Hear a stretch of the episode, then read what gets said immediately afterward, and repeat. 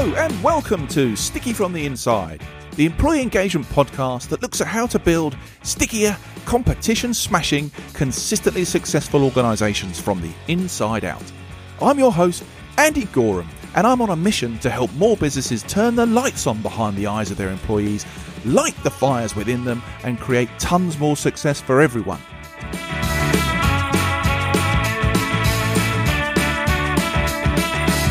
This podcast is for all those who believe that's something worth going after and would like a little help and guidance in achieving that.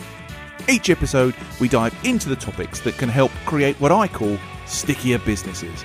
The sort of businesses where people thrive and love to work, and where more customers stay with you and recommend you to others because they love what you do and why you do it. So, if you want to take the tricky out of being sticky, listen on.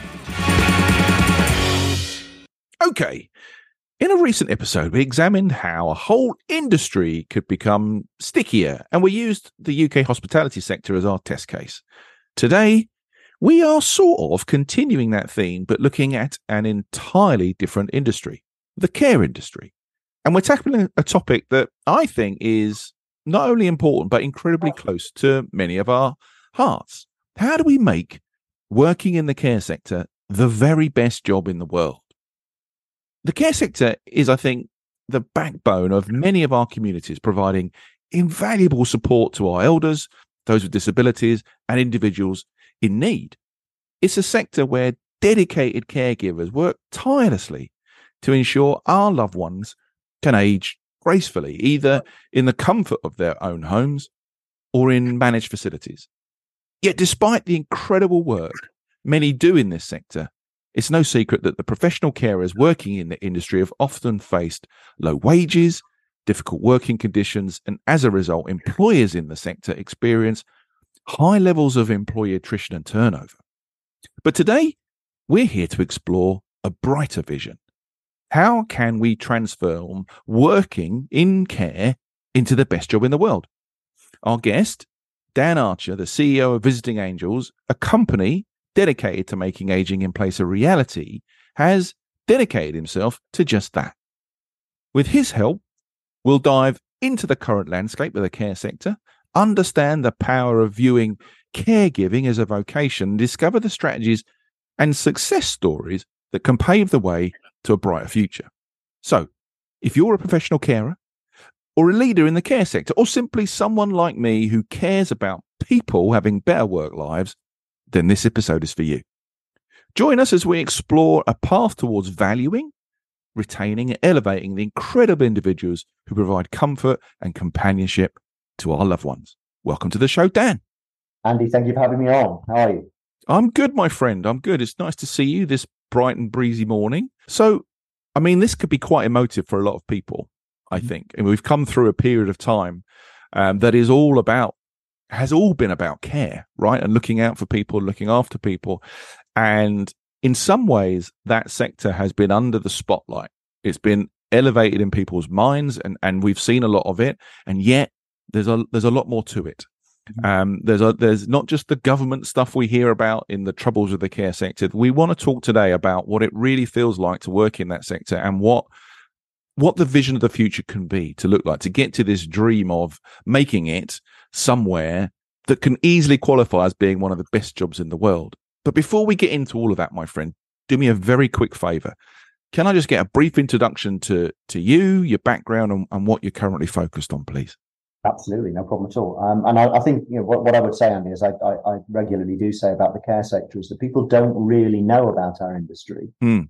unless they work in care or they've received care for a family member for, for most in society, we don't think about this stuff until we absolutely have to think about it. Um, and, and, normally when we are thinking about it, then it becomes quite an urgent thing to, to, to do. But that was exactly my background and my experience. I mean, I've, I've, worked commercially for 25 years. For the last 12 years, I've worked in the care industry. Um, and up until 2010, I'd never really thought about adult social care at all. Mm.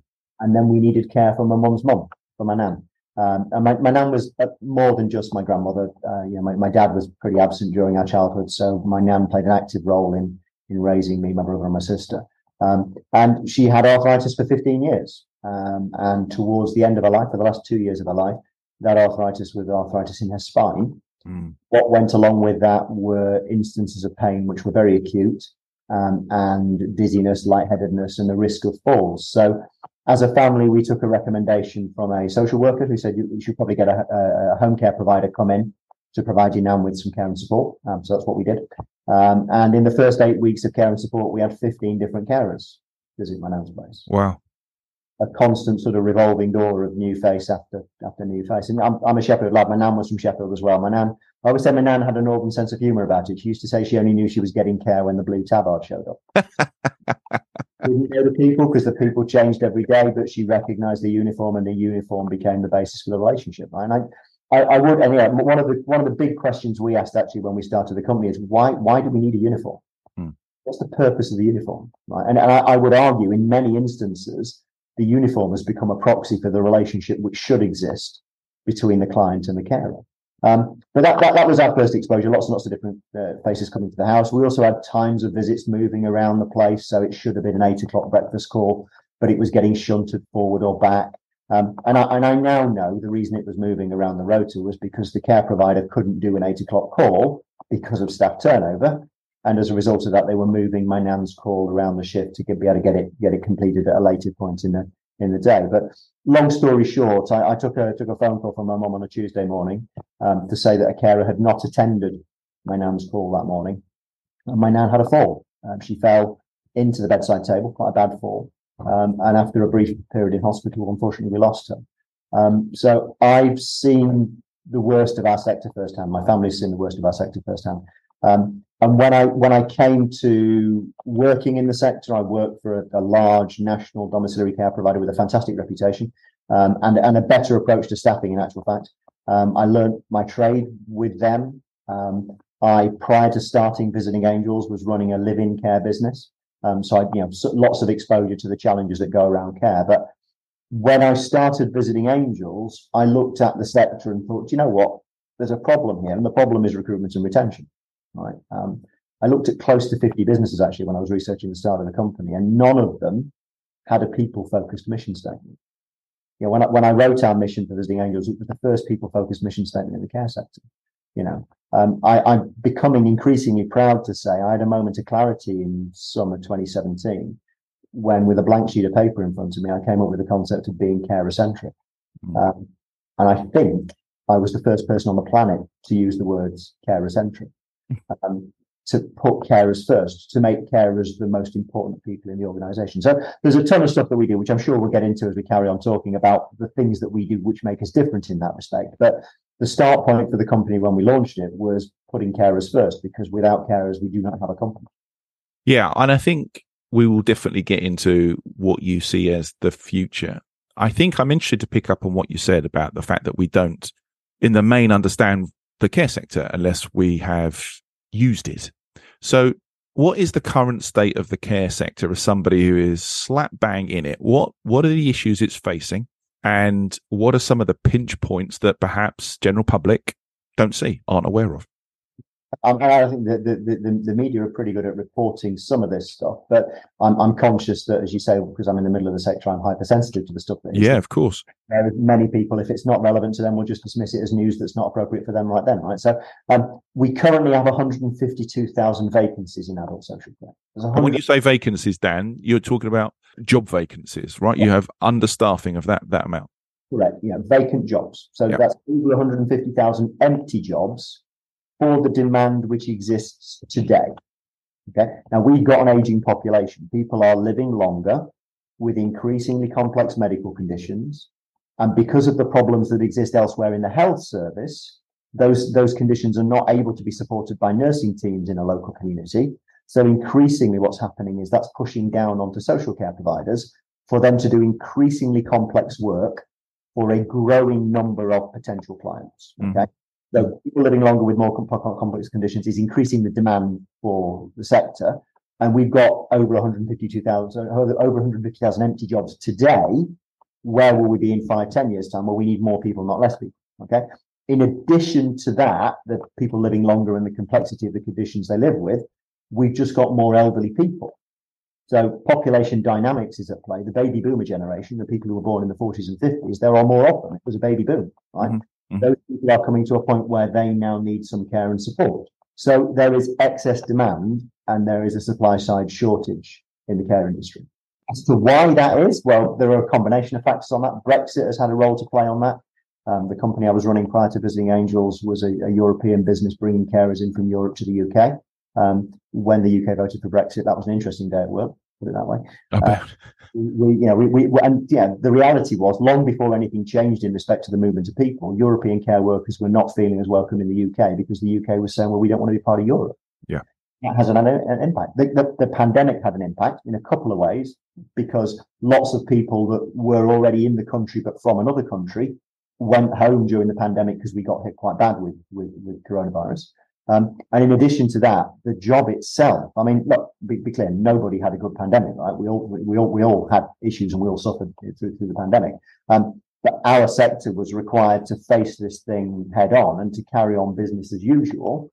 Um, when we were dealing with people that were living with a, a disease that we didn't know anything about. Yeah. So that, that increased the stress for those working in the sector. And that again led to, to people not wanting to be involved in care anymore. It's become more complex. It's become more dangerous. You know, I want to get out of this country and go away. So there are a number of reasons around that where there are just not as many people prepared to work in care as there used to be. Yeah.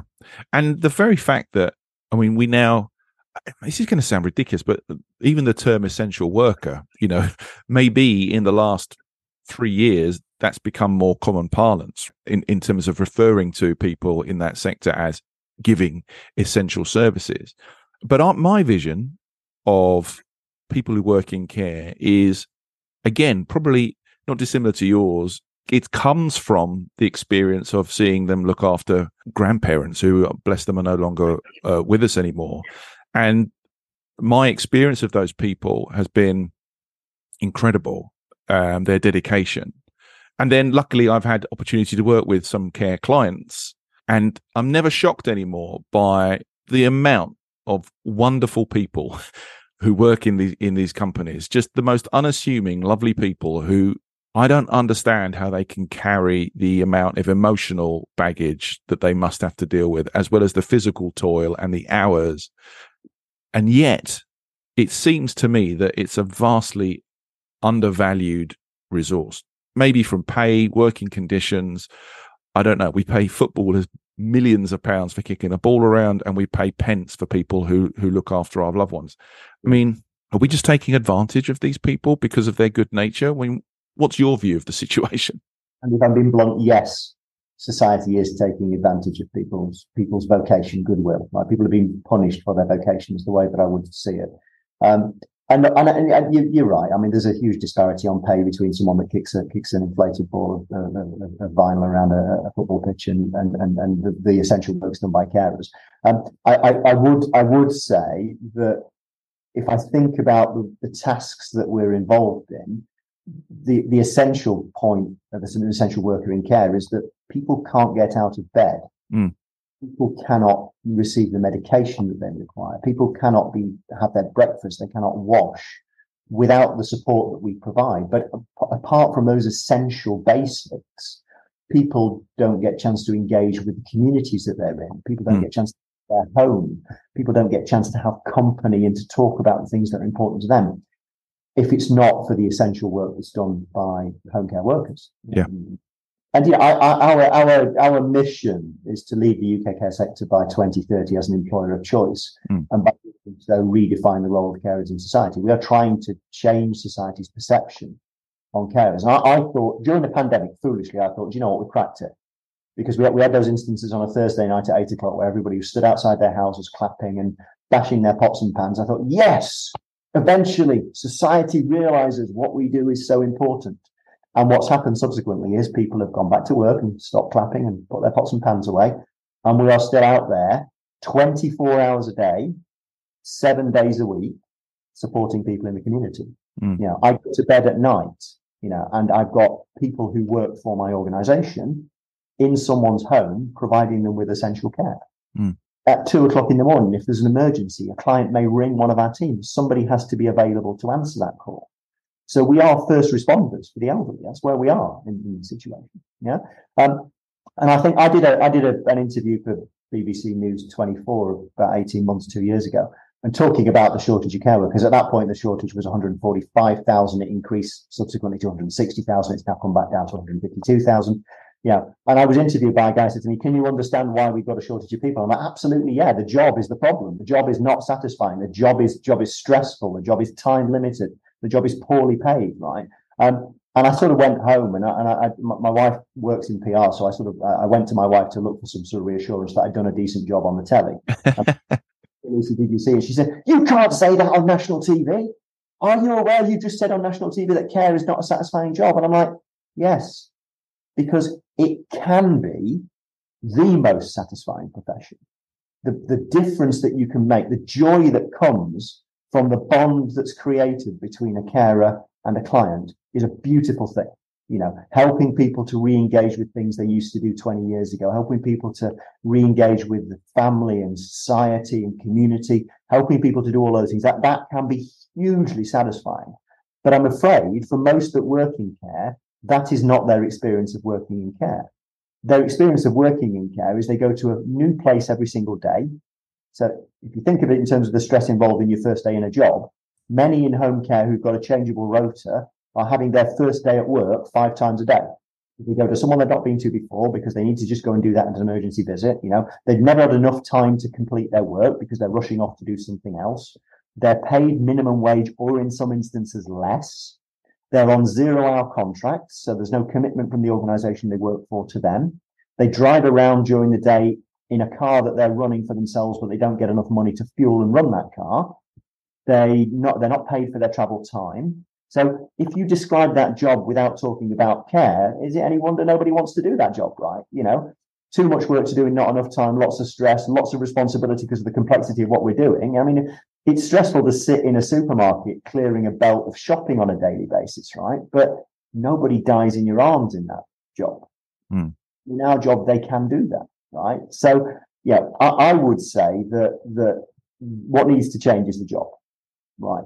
If people had more time, if people had more commitment from their employer, if people were paid better, if people had more stability in their rota, so they were seeing the same clients on a regular basis and could form a relationship, that's a job that can be the most satisfying job. But unfortunately for many, that's not their experience of working in care at the moment.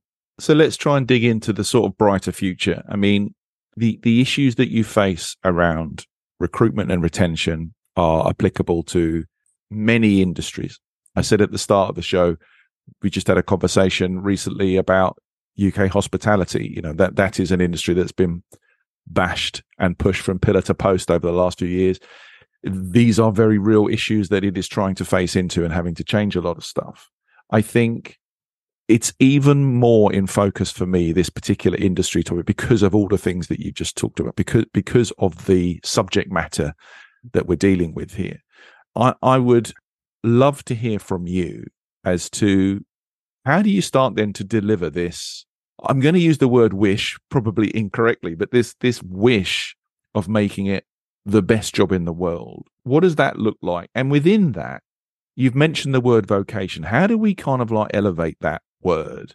Because it could be mistaken for being a hobby. You know, you get paid for your hobby. This doesn't sound like a hobby that we're dealing with here. How do we get away from people being taken advantage of and almost punished for being that kind of caring person? What, what's the vision for the future look like then?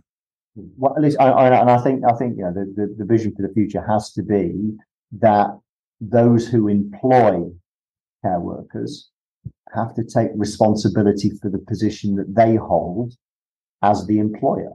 Because then the, very often the narrative around the sector is about the lack of funding, the lack of funding from central government, the lack of funding from local government, um, the difficulty then that a, a home care agency or employer has in ensuring that there's a working environment that's attractive for the individuals working in care. But, you know, we are, as people that own and run care businesses, we have a choice on what rate we are prepared to work at. Mm-hmm. We have a choice on what rate we choose to pay our staff. We are in control of that. Okay. Um, and sometimes it feels like people have lost sight of the fact that they are making that choice themselves. So I would say that in, in a bid to see a brighter future there, we have to stop working at an uneconomic rate. we work at a rate which is a fair rate and a rate which enables us to better look after the people that work in our sector. We need to take responsibility first and foremost for pay, conditions, and benefits. Okay? Mm. As an employer, I'm in control of that. I set my pay rate, I set the contract structure that we have in place with our care workers, I set the points at which we pay during the day. You know, I, I design all of that. Okay. So, and every single care provider is in the same position as I am in that respect. And they would say it's really difficult for me to do that on a council contract. And I would say if the council contract's not got enough money in it, don't do it at that rate. Yeah. Because if there's not enough money from central government, if there's not enough money from local government, the people subsidizing care in that situation are the care workers themselves. And that's wrong. Hmm. Does that mean the person doesn't get the care ultimately? No, inevitably, it means people don't quite get the time that they need. But the, hmm. but the, the reality is that care workers are stopping beyond the end of their visit sometimes and not getting paid for it. Mm. And they're driving during the day and not getting paid for their drive time. Now, mm. that's a subsidy from a, a low paid worker because the contract that they're working on through the agency they work for to a local authority predominantly is not an economic contract. Mm. So don't do that work then. Stop doing that work, right? Um, because the consequence otherwise is we're never going to be able to change this. You know? So, so you've got to start with pay conditions, benefits, and contracts, right? But the, the problem I've always got with this thing, when I, when I, talk about these things within the sector, people look at me and go, "It's all right for you, Dan. You're a private duty provider. You can afford to pay staff more." You know, we lost a member of staff for five pence an hour, and I'm like, "You, you have not lost a member of staff for five pence an hour. You lost a member of staff because you were a dick to them." Yeah. yeah. We just told you it was five pence an hour. That was the reason they gave the excuse they gave you, right? Culture doesn't cost anything. Culture is about recognizing the important people in your organization. Yeah. The important people in the organization are the carers delivering care, right? So if you look through the world, uh, look at, look at the world through the eyes of a carer, you absolutely inevitably run your business differently. So you have proper contracts, not zero hour contracts. Why would a carer be loyal to an organization that's not prepared to be loyal to them? A zero hour contract gives no loyalty and therefore you should expect no loyalty, right? So a proper contract, not a zero hour contract. Being paid a decent wage for the work that is being done because the industry is still addicted to a position we had 15, 20 years ago where there was a the plentiful supply of people and the job itself was far less skilled back then. It's always been a complicated job, but it's far more complex now than it ever has been. The job has changed, right? The approach of some within the industry hasn't changed necessarily, right? So if you're going to say, well, the, the, if the job is equivalent to the job being done by an HCA in a hospital setting, then absolutely the pay should be the same, not 40% less than it would be if this job was being done in a hospital. Yeah? Mm. The pay has to improve. Um, people need to be paid for all of the work that they are doing. Know, we stand on a hill over drive time. Our carers drive from point A to point B because we tell them to do that. We pay them for that time because that is their job. I think it's disgraceful that some providers will say we do not pay for travel time because that is not work. That is people traveling to work and your place of work is each instance that you go to deliver care, right? That's nonsense, right? Because those same providers are also saying to their carers, oh, by the way, you need business insurance. If you need business insurance, it's work, right? So pay people for the work they're doing. So, and it's, when you start to make those changes to, to, to, to under, you know, you, you get away with some of the hygiene stuff needs to, to be cleaned up, right?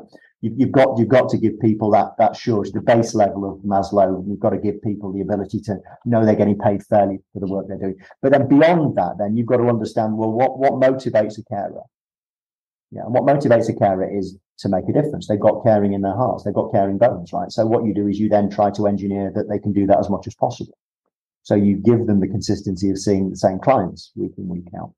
You give the client a choice of who their caregiver is so that there's a genuine chance that the client and the caregiver will form a relationship. One of our brand values is family. Another one of our brand values is relationship. That's not by accident. You know, that's, that's where we end up sitting in the interactions between carers and clients. Okay. Um, and culture is about, you know, as I say, thinking of things from a caregiver's perspective, um, meeting the challenges that they face, assisting them with that, you know, we we create a bond between a client and a carer, and inevitably, unfortunately, what happens is that client passes away. Now, what some in the industry will do is say to a carer, "Well, dust yourself off, get on with it, because Margaret over there needs some care." Right now, you know, we need to recognise that if we create a relationship between the client and the carer, that carer needs help to cope with what happens when that client passes. Mm. So, you know, we provide people with, with therapy around grief counseling. We, we, provide them with training to understand how to process grief.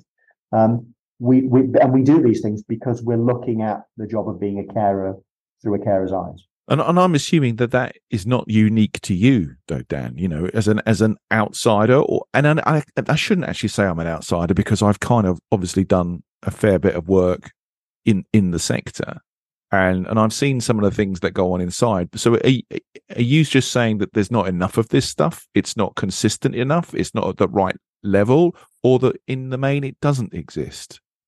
I, I, I would say in the main it doesn't exist. And, and, and, and that is that is not to say that there are not people who gen, uh, you know, we, we talk about carer-centric people right because our, our vision is to be carer-centric there are some very carer-centric people working within organizational structures which are working against them they are not able to be as carer-centric as they want to be yeah because there's either not the budget devoted to it or there's the the, the structure and approach is wrong there's an awful lot of learned behavior in our industry you know, people who do what they do because of a reflex response. Their, their experience has been that they've done it this way, therefore they're going to carry on doing it this way. And we are in a different world now to where we were five years ago, and definitely to where we were ten or fifteen years ago. Right. So you, you, you've got you've got to change. You've got to cut your cloth accordingly. Right. If, if we've got a shortage of people, if the job is harder than it's ever been, you've got to start to recognise that and do something about it.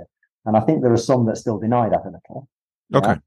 Um, but but uh, what what frustrates I think a little bit is that this this stuff is really very straightforward when you start breaking it down. Yeah, there's a, there's a stat that a guy called Neil, Neil Eastwood who wrote a book called uh, Saving Social Care. He's a fantastic chap, um, and and he he he's got a stat on the number of care workers who quit a job on day one. Sixteen percent of people quitting a job on day one do so because they didn't feel welcomed by the organisation. Now, I don't care what your contract structure is. I don't care what your pay rate is. That is as simple as smiling, saying hello, and saying to a new employee, welcome to the organization. I recognize you had a choice on where you chose to work. Thank you for choosing visiting angels. Do you think some of that comes from the stress on the environment, the busyness in the environment? You've talked about gap in people, gap gap in skills. So the people in these organizations, the people often, uh, if you're in a home managing or leading the home, if you're uh, working in the sort of like the more mobile piece, I, I, guess you've got people who are trying to look after those those individuals as well. Is is it a case of people being head down, bum up, and genuinely not having time for these things, or is it just not a mental thought that we we need to onboard this person in a manner that's appropriate? I, I, th- I, think it's it's too close to the problem to be able to stand back and see a way around it. And we, and I, I, was I, I, had the fortunate position before I started the company of having sort of six months of gardening leave to have enough time to be able to plan for what we, we were going to do. Mm. And I started with a blank sheet of paper. Um, now, I, I, absolutely accept if you're in the middle of a business that's struggling to find carers, that, that is losing carers, that's committed to a contract which might be an economic contract in the first place, you're too busy fixing the problem of today, right? Yeah. Yeah. You've got 15 visits for this afternoon that need to be covered and you're just getting on and doing that. Right. Um, so to have me come on here and talk about what we've managed to achieve, sometimes people look at me and go, well, just shut up, Dan. I don't want to hear it, you know. Mm. Um, but but we, we we have to have this conversation. Yeah. I, I did an event down in London about two months ago now, and there was a conversation in the audience about what we call care workers you know, care assistants, carers, care professionals, caregivers. What's the terminology that's the right terminology? We'd like to use the word care team members because we think we need to make them feel like part of the team. And I genuinely said, look, do you think when you're paying the minimum wage or less and they're on a zero hour contract, they give a shit what name they've got? What the, what the, what the name badge says does not matter in that situation. Right. So resolve the situation with regard to pay, structure, contracts, time, stress. Yeah. And then let's have a debate about what we call people. Yeah. This sounds to me not unlike other clients that I work with or other industries or other topics that we've talked about here on on the podcast in that the the issues are pretty much the same the execution and the and the and the landscape can can be different but we're facing similar issues and we're talking here about i guess two pieces really one you can't get away from the pay and working condition stuff, but that is table stakes. You know, your thing about people saying that we've lost someone for 5p, I, I, I genuinely don't believe it's the 5p. The 5p is the straw that's broken the camel's back, but it's all the other pieces. So the table stake stuff gets you into the game. It's what you do on top of that, which is the key to retention, which is the key to brand reputation. And I think that's where the majority of focus needs to come. But if you don't get the table stakes sorted out, you've got no hope. You just you're just not at the game. I will also say it's really difficult to overlay a culture on an existing business, right? Again, the advantage we had is we started from scratch. We built this thing from the ground up with carer-centric being the vision for the organization, right? So at every point we ask, you know, the, the commercial question we ask all the time, as a business, if I do that, does it improve the life of a carer? Yeah, and I think many many businesses face the same problem. Yeah. Dan, right? Uh, we don't all have the luxury of starting from scratch. Most businesses today are, are, who are looking and trying to evolve or improve their culture are doing it from, you know, a whole bunch of history, a whole bunch of baggage, and trying to make it work. Which is why I think it's important that we kind of do focus in on different industries and look at their particular challenges. But it's no surprise that many of the challenges that all of these businesses face come back to similar things. And I think this second port of call, which is perhaps more pointed for this particular industry, is how we get to this part of making people seen, heard, and valued. And I think the tactics and strategies that we put in place for that to happen in this sector I think is really, really interesting. So what, what specifically, and, and we talked about a lot of the sort of, I guess, more technical thing, the pay, the benefits, the working conditions, the workplace safety measures. But when it comes to recognition and valuing and appreciating what people do and how, how we show that and supporting them through the more emotional times, what's that future look like? Dan, what should be happening? Well, I mean, I, we, we, we, we spend a lot of time on that stuff. Um, and, and I think what, what I would say, we, because we, we started prefacing the conversation about recruitment and retention, right? Because it's always recruitment. It's always R and R, recruitment and retention, right? The yeah, wrong, yeah. Way, wrong way around. Retention, then recruitment, right? Yeah. Put a, put a plug in the bath, then start filling it up. Otherwise, it doesn't matter how fast you run the taps, you are not filling that bath up, right? Um, and, and, in our industry, 60 to 70% staff turnover common in domiciliary care businesses, right? So, you know, fix your retention problems first. Now, retention is all about engagement with the people, yeah. right? looking through the eyes of a caregiver, recognizing what's important to them. It's about a clear point of communication where they understand the importance that they have within the organization, right? So simple stuff. I, I, I you know, even though, you know, I'm chief exec for an organization now with 60 offices around the country, we, we are growing phenomenally quickly. Um, my business in Sheffield, the one that I started first and foremost, I still meet every new caregiver that joins us. I still take time during their induction to go down and say hello and to make sure they've all got my mobile number. Yeah, and I say to them, look, don't ring me at two o'clock in the morning on a Friday night when you're drunk, right? Because if, if you do that, I'm going to want to know why I wasn't invited to the party, right?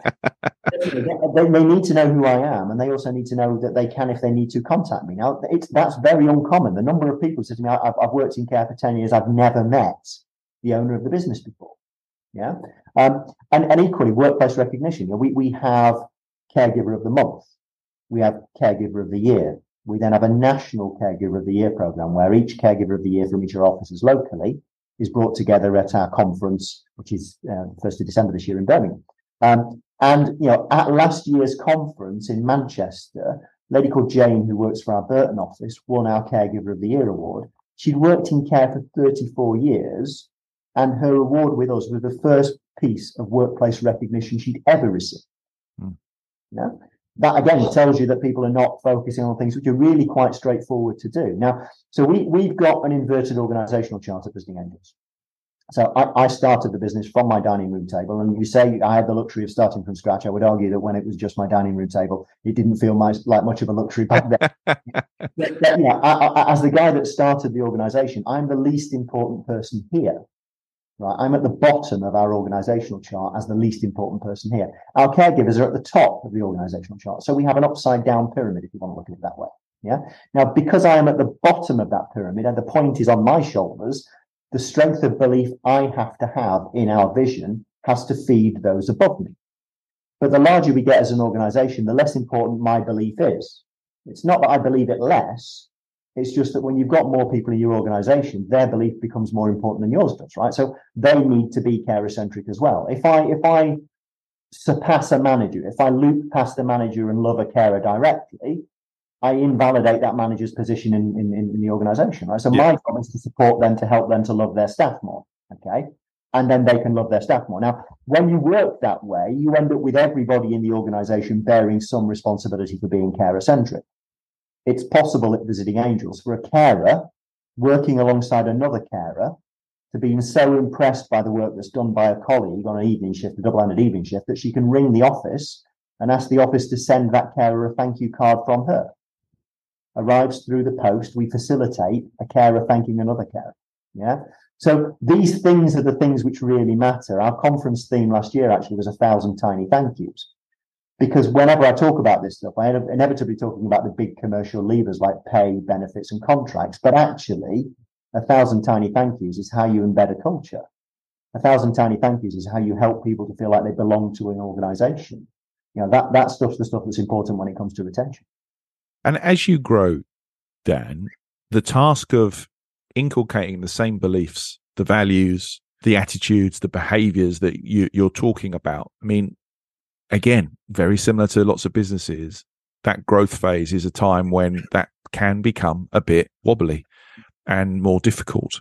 So, in terms of your focus on leadership and values and really recognizing and accentuating the right behaviors, how do you go about doing that practically? I mean, pra- practically, I would say the biggest problem we've got in that respect is we recruit from an industry where we are the outliers. Yeah, and it's and it's not completely alien to other people, but it's not common practice for us to operate the way we operate, right? So if we're bringing in an experienced individual into a new location 100 miles down the road from where I'm sat today, the danger is that they're carer centric to our faces, right? They, they, they say they believe in the mantra when they're going through the interview process, but they get into the organization and then they start to do the things that they used to do in the other business that they worked in. And that's not the carer centric way, right? So we, we, we, for a start, we interview hard and we interview hard for attitude, not aptitude, right? For people that understand the problem. If they can't identify the problem, they're the wrong person, right? Um, so identify the problem and also recognize the responsibility that they can take for doing something different.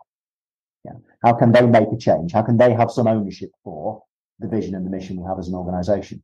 Do, do their value base match our value base, right? So, you know, scenario based questions during interviewing to find a way of understanding how people think, psychometric testing for everybody, by the way. We not only psychometric test managers and senior managers, we also, every single caregiver that works for Visiting Angels has been psychometrically tested. So we understand our people as best as we possibly can do when they have day one in the organization. But then we recognize day one in the organization is when the hard work really starts, right? Because inevitably, with volume and with growth and with pressure, comes as sometimes a suggestion of maybe stepping away that's not the right way is it carer centric? Which means the question on is it carer centric has got to be a very easy one for people to ask. Yeah. And on the walls of our organizations around the country, we have sort of graphics on the walls, which are, you know, designed to make people think about the fact they are working collectively as a team towards a shared goal. The mission's on the wall. Um, we also ask the question, what have you done to be carer centric today? And we also have a, we have a, a, ship's bell or a last orders bell, depending on, depending on, on where you come from um, where, which is on the wall, and that's designed to be rung by any of the office team when someone does something carer centric. So there's an audible break in a busy office environment to get everyone thinking, oh, we've just done something of note. The thing we've done of note is to help a caregiver, to benefit a caregiver. But the, the very basic question is as a business, we ask ourselves the question, if we do that, does it improve the life of a carer? Because if it doesn't improve the life of a carer, it doesn't matter how much money we might make in doing it. It's not carer centric. So we just don't do it. Yeah. And, and I'm aware that, that it makes us then sound like we're some sort of religious sect or some cult or something like that. And people, people have summed us up as a business which is too fluffy because they just can't be bothered understanding it. Um, people who are, you know, in very senior positions in organizations that also work in our sector think that it's a shame when I go on TV and talk about treating care as well and properly because they believe we need to stick together. And I'm like, no, we really don't. No, we need to change things. Yeah. When you interview a caregiver who has been working 60 hours a week in their previous week, but only been paid for 50 of those 60 hours, they're struggling to make ends meet because the fuel prices have gone up, because the heating costs have gone up, because the, the food prices have gone up. The cost of living is squeezing them really tight. And you sit them down and point out that actually, if they'd worked for visiting angels, they would have been paid for all of their driving as well. People cry yeah, and and that and, and it, the, the, that's that's the thing. We're we're trying to drive out a change, basically. and yeah, I'm sure when, when when when this podcast goes live, I know there'll be some people that, that listen to what we talk about today and will dismiss it. Hopefully, there'll be some people who take a few nuggets away from this and things that they can potentially in, involve in, in, in their organisations and, and make some changes there as well. But as a sector, if we don't change, the problem's going to get worse, not better. As I always say on these sorts of topics, Dan, we've got to talk about them, and people have to express opinion to gain other people's opinion. You're expressing your opinion on it. I have a a small insight in some of the work that that I've done, but I'm not living in in the industry. I'm not working in the industry. I don't experience the life of a, of a carer.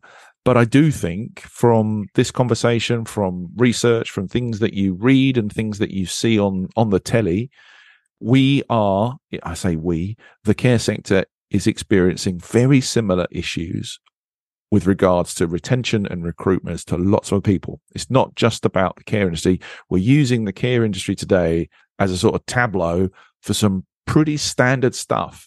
I'm really always interested, though, to hear what industry leaders are doing in their sector to try and move the dial. Sometimes we hear new things and they can be applied to other businesses. Sometimes it's doubling down on the stuff that's really important. And to use your words, they are mainly common sense, but unfortunately not common practice.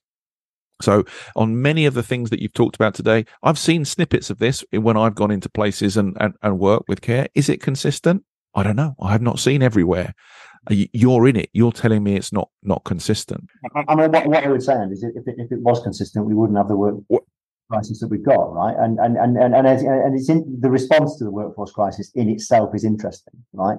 Because know, there, was a report issued this last week actually, which estimates that the, the cost of um, moving the pay rate for a home care worker to an acceptable pay rate is two billion. Wow. So, so that means we're two billion adrift of an acceptable pay rate currently, is the way to read that. Yeah. Um, now, as a result of that, the government are quite happy to spend 15 million quid on a TV campaign to try and attract people to work in care because it's cheaper to do that than it is to fix the problem there are some in the industry who believe that, that we fix the problem of, of, of, sort of the shortage of care workers in the UK with overseas recruitment. And personally, my view is I don't think we find 152,000 fill, fill 152,000 vacancies by finding people from around the world who don't know how difficult the job is, bringing them to the UK and then hoping they don't find out because they figure it out pretty quickly. Right? If you've not got your house in order, if you've not made the job a, a better job, then it's not going to appeal to those people that you need to come and do it. Yeah. No, a- absolutely. I mean, for me, this conversation has been fascinating, Dan, to have an insider view into the issues and the potential solutions to making it the best job in the world. But we've come to the part in the show that I call sticky notes, Dan, where I'm asking you to summarize all of the thoughts, pent up, upset, whatever it might be, my friend, in the on three sticky notes, leave the audience today with how we can make the job of a carer the best job in the world. Okay, well, and listen, number, number one, we've talked about it already. They are they are the entry level things. They are they have to be on the table things. It's pay, contracts, and pay for work that's done. Okay, if you are not creating a situation where people are earning what they should earn, if they are driving between visits and not being paid for that, if they are stopping beyond the end of the visit and not being paid for that, if they are not getting enough money from their organization to cover the cost of running the car that they're having to pay for themselves to get around and do the work, then these things are basics. You cannot equally expect loyalty if you're not going to extend loyalty. So zero hour contracts do not have a place in this as far as I'm concerned. Minimum wage is not enough. We're, we're paying up to £16 an hour across the country. We pay travel time. We have proper contracts. We find it easier to find people, right? So number one is that. Yeah. Number two is absolutely the attitude that you take as an organization to your people. Not when you're forced to think about it, but all of the time. Yeah. People say to me, listen, I, can tell you that our staff turnover nationally across the UK is 13% against an industry average of 60 to 70%. And when people say to me, like, we, we've got pretty good staff retention in our organization, and I will say, okay, what is it? And they can't give me a number, mm.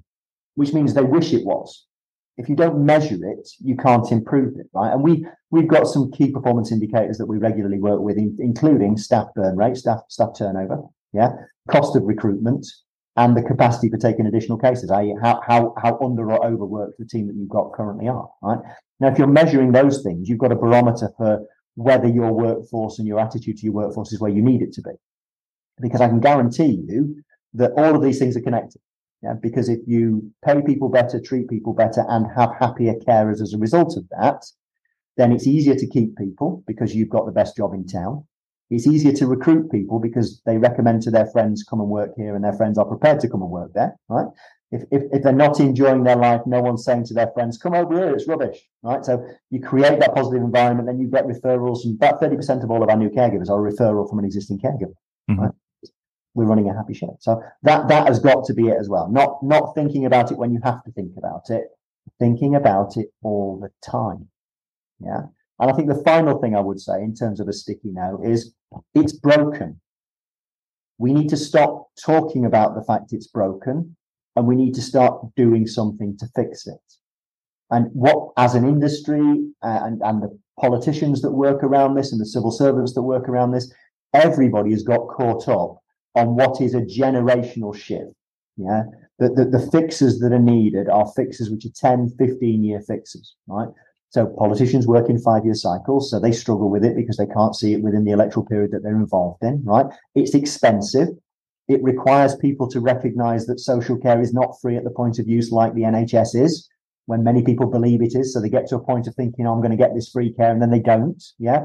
There's a conversation around how care is paid for. There's a conversation with, with regard to how care is bought. But we've got to have that conversation because as I've said already, in the absence of enough money from central government, in the absence of enough money from local government, and in a situation where some care employers are not treating their staff the way that we would expect them to treat their staff. The problem is that caregivers are the ones that end up subsidizing care packages by doing unpaid work and by not getting enough money to cover their cost of, of working. Right. So yeah, there's a problem there. Now, a politician will say it's too big a problem to fix. We've got an industry in crisis. We've got, you know, the, the, the, hyperbole around describing how bad the situation is has just increased and increased and increased. You know, we're at a point now where we need a Spielberg-esque movie to describe the the crisis of disaster that is the care industry, right? But, or we could just say, well, we can fix this. If I improve the working environment of one carer, that one carer can improve the life of three, five, seven, nine, 10, 15 clients over their time with the organization. Yeah. I can do that. I'm in control of that. I can take ownership of that. So that is what I am trying to do. And if that happens, my friend, the world becomes a better place. Some real food for thought in those sticky notes. Dan, thank you so much. Thank you for coming on and thank you for speaking so candidly about the industry that you clearly care about and are trying to affect some change in. It's been really, really interesting listening to you. Thank you very much for coming on. Andy, listen, thank you, thank you for having me on. Um, it's interesting, right? so your, your your your podcast is is, is sticky from the inside, right? Um, we talk all the time in the organisation about how we are sticky as an employer, right? And I and I I, I didn't know that when I started doing that. I've, I've not nicked it from you, I promise you. Um, but I that, that that in itself is a conversation for a care provider. How do they make themselves sticky, right? How do they make it somewhere that people have a relationship with, want, want to stay? So it's been an absolute pleasure to speak to you. Thank you very much for letting me rant for a little bit. I will dismount my soapbox now and return. To- Listen, I'm a massive fan of soapboxes, so you're welcome to use that any old time, my friend. You take care. Thanks for coming on. Thanks, Andy. Cheers, Okay, everyone. That was Dan Archer. And if you'd like to find out a bit more about him or any of the topics that we've talked about today, then please check out the show notes. So, that concludes today's episode. I hope you've enjoyed it, found it interesting, and heard something maybe that will help you become a stickier, more successful business from the inside going forwards. If you have, please like, comment, and subscribe. It really helps. I'm Andy Goram, and you've been listening to the Sticky from the Inside podcast. Until next time, thanks for listening.